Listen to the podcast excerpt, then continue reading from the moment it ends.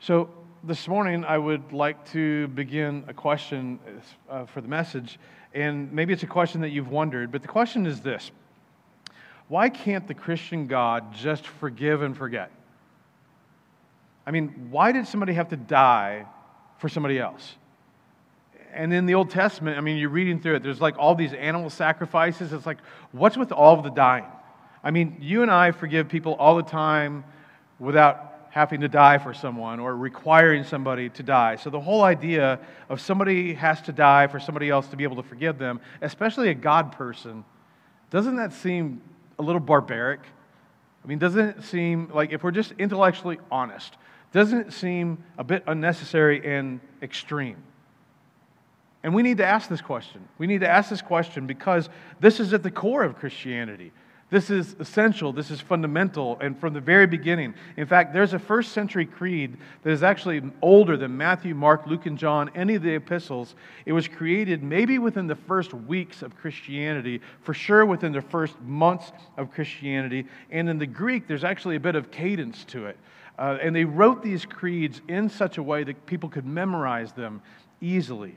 And, and here's how it would sound in English Christ died for our sins and was buried.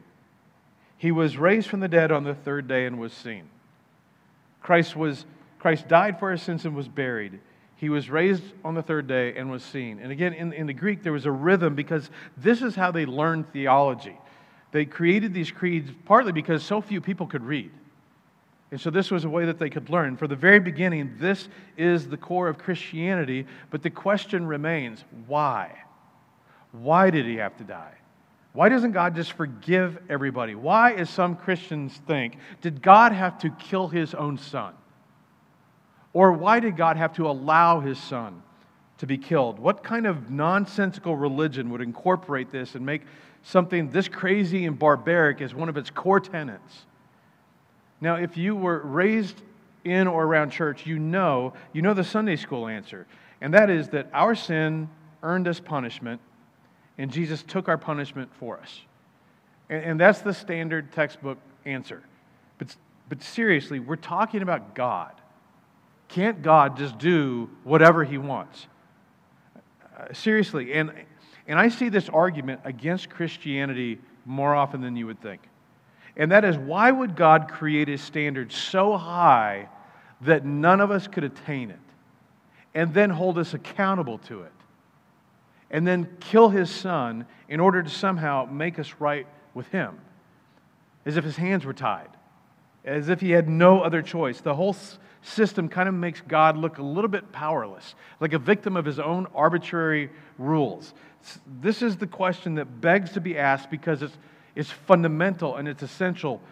But for many, this is an obstacle and it has been an obstacle from the very beginning. So today we're continuing the series in partnership with other churches, the fundamental list, recovering the essentials of our faith. And the question that we're asking and seeking to answer in this entire series is what does a person have to believe in order to be a follower of Jesus? Not what must a person do, because we talk about the do part all of the time. We're asking the question what are the essentials? What is the irreducible minimum of the things that you have to believe? And the reason that this is such an important question is because, as we've said every week, there are so many versions of Christianity, and it's confusing. And each version or denomination or expression of Christianity, they've got their own terms and, uh, and, and, conditions, right? They have their own traditions, their expectations, their own way of doing things. Some use different translations of the Bible. Some expressions have Bibles with books in them that we don't even use or recognize. We baptize different, we do communion different, we pray different, we do music and worship different. The only thing all these ex- different expressions and denominations have in common is that we all think we're right.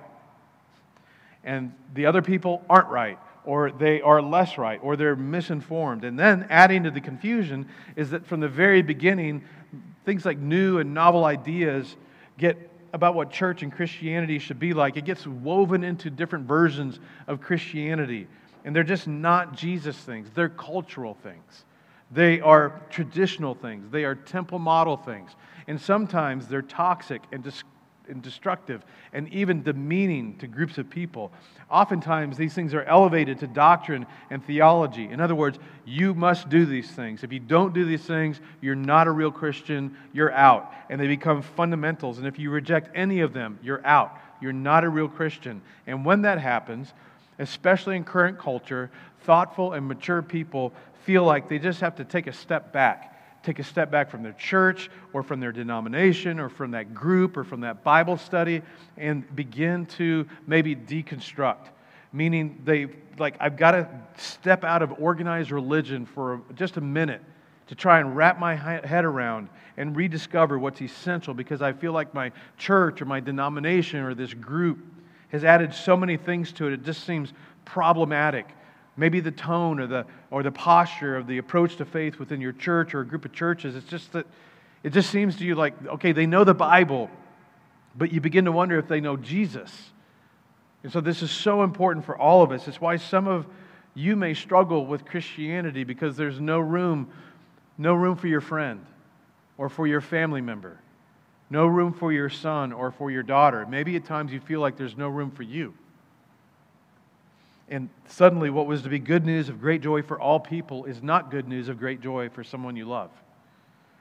Now, so far, we've discovered four essentials. If you've missed any, you really need to go back because th- these get unpacked, and, and, and there's content that just supports each of these fundamentals. The first one is in order to be a faithful follower of Jesus, is that you have to believe that Jesus is God's Son and our King. Because Jesus said that about himself. And the second thing is that Jesus came to illustrate and demonstrate what God is like. And Jesus said something that was either crazy or it was paradigm shifting. He said, If you have seen me, you have seen God. If you have seen me, the Son, you have seen God, the Father. And then, number three, if you're going to be a faithful follower of Jesus, that you've got to accept Jesus' definition of sin. And Jesus defines sin as anything that harms you or harms others whether it's on a sin list or not. And last week we said if you're going to be a, a, faithful follower of Jesus, the other thing that you have to believe is that Jesus promised justice in the end and invites us to trust him in the meantime. That as we look around the world, or we look in our world and experience or witness injustice, evil, wondering why isn't God doing something about it, Jesus is promising there will be justice in the end. Trust me in the meantime. And we're going to talk about that in just a minute. And many of you might think I would have started with this one and what we're going to talk about today. And that is this next fundamental, fundamental that Jesus died for your sin to reconcile you to God. And the people who are closest to the action, closest to Jesus in the first century, his followers, they assure us this is fundamental, this is core. The person who made this the clearest and talked about it the most was a Pharisee named Saul of Tarsus. He became a Jesus follower who became known as Paul. And about four to five years after the resurrection, not 45 years, in his writing and his teaching, he highlights the importance of this core doctrine and he teases it out for us. This is a letter to Christians living in first century Corinth. He had been there several years before. He has started this young church, and so now he's writing them to remind them of many of the things that he had taught them when he was with them. And the chronology of this is so important. And he writes, Now, brothers and sisters, I want to remind you of the euangelion. This, this Greek word, euangelion, it was translated in the Old English as Godspell, is where we get our word gospel which means good news. So it should just say good news because that's exactly what the word means. Now, brothers and sisters, I want to remind you of the good news that I preached to you, which you received, and on which you have taken your stand. By this good news, you are saved, which means reconciled to God if you hold firmly to the word I preach to you. Back in the day, especially when I was younger, people, especially Southern Baptists, like, Are you saved? Are you saved, brother? You know, or they talk about being saved. Well, this is where the idea, the concept comes from being saved. It's you're being saved because you were unreconciled to God, but now you are reconciled to God, that you are saved. He says, For what I received, I passed on to you as of first importance And again, in the Greek, this means first and foremost. It means of all the other things that are important things to believe in practicality and in the implications for our day to day life, for personally, he says this stands out above them all. And then he quotes this creed, created by the early church, that he had taught the believers when he was with them years earlier. And the reason, again, that they created these creeds was because you have to remember there's nothing written yet. There's no Christian literature. I mean, Paul's in the middle of writing a letter, but he hasn't written all of his letters yet. You didn't have the Gospels, they hadn't been written, and only a small percentage could read, anyways. So the Apostle Paul, he takes this creed and he includes it in this letter to the church in ancient Corinth, which one of the many reasons that we believe that Jesus actually rose from the dead is because of the fact that this creed already existed and was circulating. It is evidence of the fact that the early first Christians believed and embraced the idea of Jesus's, what the term would be, substitutionary death. His substitutionary death on the cross and his resurrection. And they believed this immediately, not eventually as skeptics often argue. And Paul tells us of what is of first importance. He says, For what I received, I passed on to you as first importance. And here it is that Christ died for our sins according to the Scriptures, that he was buried, that he was raised on the third day according to the Scriptures, and that he appeared. Now, do you know why they include that he appeared? Because that's how you know when somebody's risen from the dead, because you've seen them. And in case you didn't know, Paul, he's been in and out of Jerusalem several times, so he knows. He knows Peter and James and John and James, the brother of Jesus. They've had conversations. Bits and pieces of those are recorded for us in the New Testament. And Paul writes to these Christians in Corinth that Jesus appeared to Peter and then to the 12. And after that, he appeared to more than, and don't miss this, 500 he appeared to more than 500 of the brothers and sisters at the same time, most of whom are still alive. A lot of people have missed that part. Paul is saying, if you don't believe me, fact check me. Just get on a ship, go to Judea, and make your way to Jerusalem, or reach out, write a letter to one of your close family members, because there was not just two or three of us that think that we saw him. No, there were hundreds of men and women in Jerusalem right now who witnessed and saw a resurrected rabbi from Nazareth. Over 500 people saw him at the same time, most of whom are still living, who are still living, though some have fallen asleep, because Christians obviously view death differently then he appeared to James, his brother. And we talk about this all the time. Jesus, James, Jesus' brother, did not follow Jesus in the Gospels. You don't see him following in Matthew, Mark, Luke, or John. James thought his brother was crazy. Like, what would your brother have to do to convince you that he was God's Messiah? Nothing. Like, there's nothing they can do. Like, they just can't. And James, he's just like us. He's just a normal human being. He's like, okay, yeah, all right, Jesus was good. Okay, in fact, he was mom and dad's favorite like all the time. He made straight A's in the Torah, but he is not God's son. Give me a break. And then James, the brother of Jesus, meets his resurrected brother. And he calls his brother his Lord. He appeared to James, then to all the apostles. So the point is this that this is essential. This is fundamental from the beginning. So I'd like for us to just say this out loud Christ died for our sins and was buried. He was raised from the dead and was seen. Okay, just one more time. Christ died for our sins and was buried. He was raised from the dead and was seen. To make it a bit more personal, Christ died for your sins and mine and was buried. He was raised from the dead and was seen. Now, my hunch is that most of you believe that. And if you're skeptical, that's understandable. So let's just go back to the question why? Why did he have to die?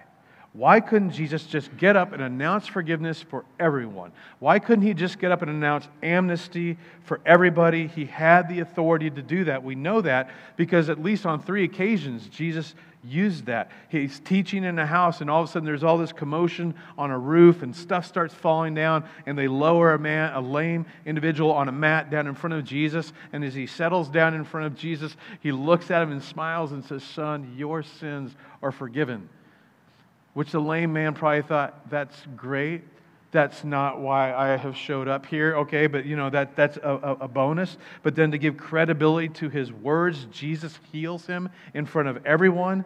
Then there's a get together during lunch with Jesus at a Pharisee's house, and there's a gathering, and a woman with a very bad reputation somehow sneaks her way in. She slips in, and then Jesus interrupts this luncheon and gives her his full attention and he looks at her in the eye and says, Woman, your sins, they're forgiven.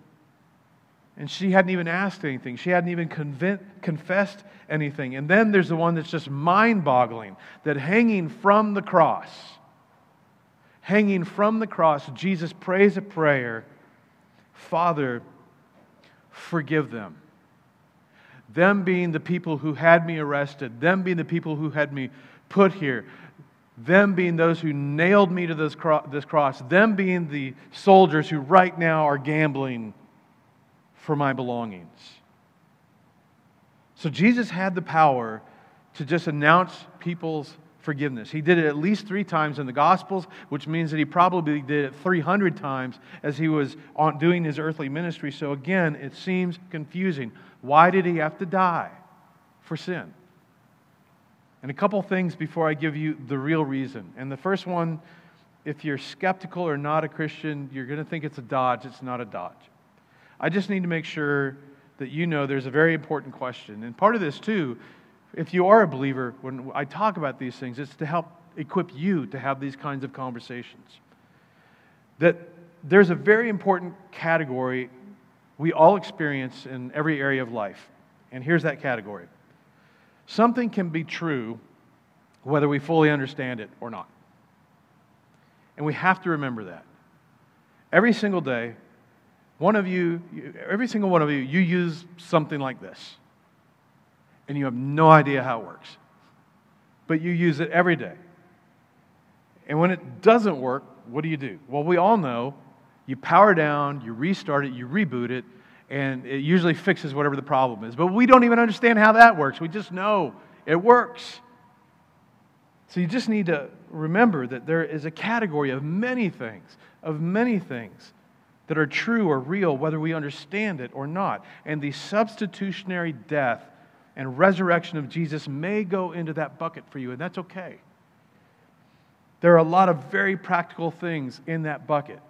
Right now, I am talking with a wire over my ear going down my face and like a three by three pack with batteries in it. And you can be on the internet anywhere in the world and hear me speak. And right now we have an individual in the back with a tablet that is controlling it all as like magic.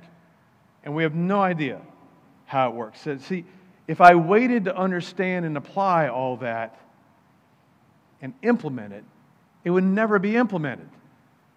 By faith, I, I put this thing on every single week, and with nothing physically connecting us, an individual with a light up tablet can control it all. And I don't know how it works, but it absolutely works.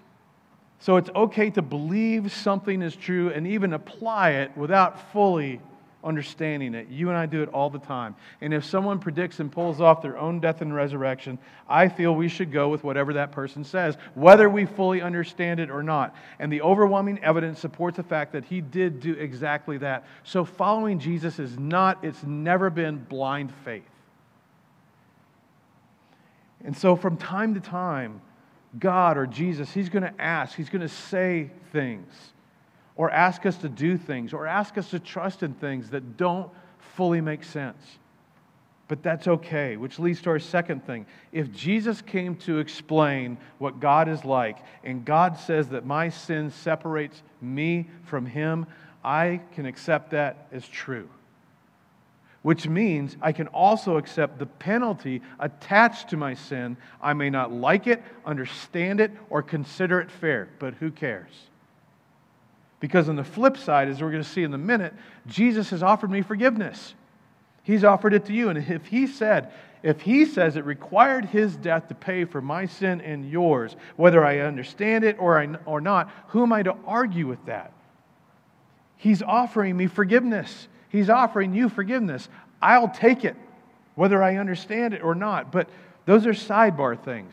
So I'll give you the more fundamental, intellectually honest explanation for why Jesus had to die for our sin.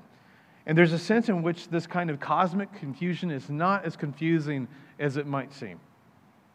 And here's why I say that. Like you, God values justice. And like God, you value justice. In fact, the reason you value justice, the reason we even have a concept of justice, because we are made in the image of God. But here's the bad news that your sense of justice, my sense of justice, is flawed, damaged, and self centered. We say we want justice for all, but we don't really want justice for all. We want aerosol can justice. Because what I want to do is be able to spray a little justice on you. And you want to spray some on me. I want, no, no, no. I want to spray on you. Don't get any of this on me. In other words, I, I don't want to be held accountable for the things that I've done. I just want to make sure you're held accountable for the things that you're, you've done. And you don't want to be held accountable for the bad things you've done, but you want to make sure everyone else is held accountable for the bad things that they've done. You just want to make sure that everyone else is held accountable for the bad things that they've done and, and that they get what they deserve, but you don't want to get what you deserve for the bad things that you've done. And of course, none of us want that. This is the evidence. This is the evidence of our flawed, damaged, self centered sense of justice. I'll make it a little more personal. I may not know you, but let me tell you about you you get far more wound up about other people's sin than you do your own. Just like me. Like, you know, certain things, they'll get you yelling at the TV or yelling at whatever you're watching or listening to on your phone. And it's like those, those liberal Democrats and those corrupt Republicans, and just you get so wound up about other people's sin, you can't even remember the last time in your life that you got as wound up about your own personal sin. We're just like, like I don't want any on me. I just want to spray it in your direction. But don't spray it towards me because our whole understanding of justice is flawed. And here's the key our inability to grasp God's righteousness, the embodiment of righteousness, it causes us to overestimate our own righteousness. I mean, have you ever met a self righteous person? Here's something I know about them without knowing them they have no clue that they're self righteous, they just think they're right all the time. And they're just so uncomfortable to be around. They're just so self righteous and they don't know they're self righteous and they don't know how flawed their self righteousness is. Why? Because they overestimate their ability to know what is right, what is wrong, and what is just. Their sense of rightness and self righteousness, let's just be honest, it's just so prideful and it's gross. It's just like, I, I don't even want to be around them, and it's almost impossible to have a relationship with a self righteous person. And this may come as a shock to some of you, but you're not as aware of your self righteousness either. And neither am I. Because we're flawed, because we're broken. We know there's justice, and we know that justice should be and needs to be done. But the problem is, is that I care, compare my rightness to the people around me, and you compare your rightness to the people around you. Who has ever stood in the presence of God to compare their rightness to God? Nobody. So we have the inability to grasp God's righteousness, and it causes us to overestimate our own righteousness. And consequently, we grossly underestimate the severity of our sin and the weight of our offense. which is why to us it just seems like such an overreaction that God has to allow his son to die for our sin. Like, why so severe? Why can't, how can our sin possibly warrant something so offensive and barbaric? And it seems to be a gross overreaction, but why do we think that way? We think that way because our perspective is limited and because we compare our righteousness to the world around us. And the problem is, the world is a very dark place, and our eyes have adjusted to the darkness. We imagine a better world, but even no matter what we imagine, it falls short. And when we imagine the magnitude of our offense, it utterly falls short. I remember at around six years old, I found some trophies and plaques of my father's that he had been awarded and, and, and, and, earned and won. And, and I'm looking at all these. I'm thinking, I'd like some trophies and plaques with my name on them. So, and when I say this, like I'm, I'm cringing on the inside, just know that. I found a nail and I scratched out my dad's first name on these trophies and plaques. And then I carved in my own. Boom! I've got trophies and plaques now with my name, Chad Pickering, on them. And then one day, my dad's passing by and kind of sets a step back and kind of look. And, and you need to know, this was not an emotionally neutral moment for my father. And I remember him calling me to him and saying, Chad, why? Why did you scratch your name on all these trophies and plaques? To which I replied, Because, Daddy, I wanted to have some trophies with my name on them just like you. now, how does an adult communicate to a six year old, especially a six year old Chad, the significance, the frustration, and the inconvenience of what he's done? What was he supposed to do? Like, have me pay for them? Like, go do some child labor, come pay for this? You know what he did? He accommodated to my capacity. Just like our Heavenly Father from Genesis 2 has accommodated to our capacity. My father bent down, he put his hand on my shoulder, he calmly, calmly looked me in the eyes and just said, Chad, please don't scratch your name into any more of Dad's plaques and trophies. I'm like, I, I won't, Dad. Can I go play now? no wonder we, what, we just want to spray it on other people. No wonder we think we're so much better. Have we ever stood in the presence of the righteous Heavenly Father and then looked at our own righteousness? No. So, with all that in mind, I want to read you something and then we're going to wrap up. And this is so important. The Apostle Paul, he writes this tome. It's a form of letter, and he writes this to Christians living in Rome. The church in Rome is actually very Jewish, and so he's writing this letter to Christians in Rome to explain what he's been saying to Gentiles because there's been a little bit of difference in explaining lately. In the Apostle Paul, so he writes this letter and he explains why God had to invite his son to die for your sins and for mine and it's a bit theological, but it's so powerful. And he writes this He says, Therefore, no one will be declared righteous in God's sight by the works of the law or by doing good things, as God defines good. Rather, what the law does is through the law, we become conscious of our sin. And you're conscious of your sin. I'm conscious of my sin. You're conscious of the fact that in your life, you have hurt other people you're conscious of the fact that there was times in your life that when you look back, you realize you mistreated other people, or you hurt or mistreated yourself. So you're conscious of sin because you have regret. And you're conscious of your sin because you know the rules internally or externally. But Paul's point is knowing the rules and even keeping the rules is completely insufficient. It does not make you right with God. It just reminds you that you are a rule breaker. To get just really down into it, it just reminds you that you're hopeless and you're doomed, and you cannot do anything to work yourself back into a reconciled relationship with God. And he's writing to an expression of Christianity that is more Jewish than Gentile. So he says to them, Before you all get all high and mighty, because you've got the Torah and the law and King David and Solomon and Abraham, there is no difference he says there is no difference between Jew and Gentile, for all, all have sinned and all fall short of the glory of God. Paul completely levels the field. Jew, Gentile, good people, not so good people, there is no difference. All have sinned and fall short of the glory of God. And that's the bad news. Here's the good news. He says, All have sinned and fall short of the glory of God and are justified freely by his grace through the redemption that comes through Christ Jesus. Not through doing good things or even being true to your own conscience.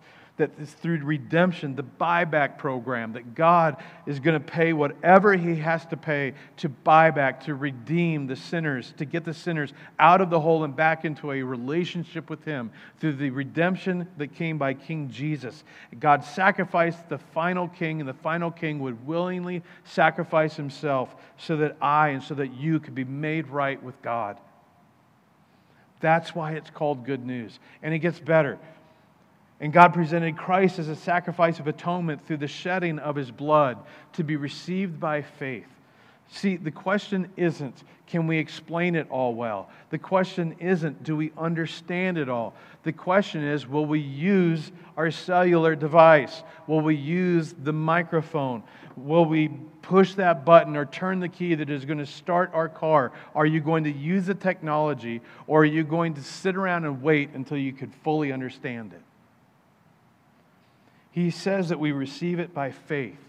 So, just the question is have you done this? Most of you have, some haven't. Paul keeps going. He says, God put on a spectacle for a purpose. That God did this to demonstrate his righteousness because in his forbearance he had left the sins committed beforehand unpunished. And for some, some of you, you've read that before and it seems confusing. Here's what it means the human race did not get what it deserved when it deserved it. That's what that means. That before Christ came into the world, that God was overlooking, He was being patient with the sin of every human being who had ever been born and had ever died up to that moment that He sent His Son to pay for their sin, past, present, future. He did it to demonstrate his righteousness in the present time so as to be just and the one who justifies those who have faith in Jesus. He says, I'm going to call you out. You are a sinner. I'm going to call you out because you have fallen short. We're not going to dodge this or play games. You fall short. Whether you like it or not, whether you understand it or not, there's a penalty to be paid. But here's the deal I'm going to pay the penalty. I'm going to be the just and the justifier. So, why did God require Jesus to die for your sin? Here's why. Because of his justice, he demands payment. Because of his mercy, he delayed payment. And because of his grace, he made the payment himself.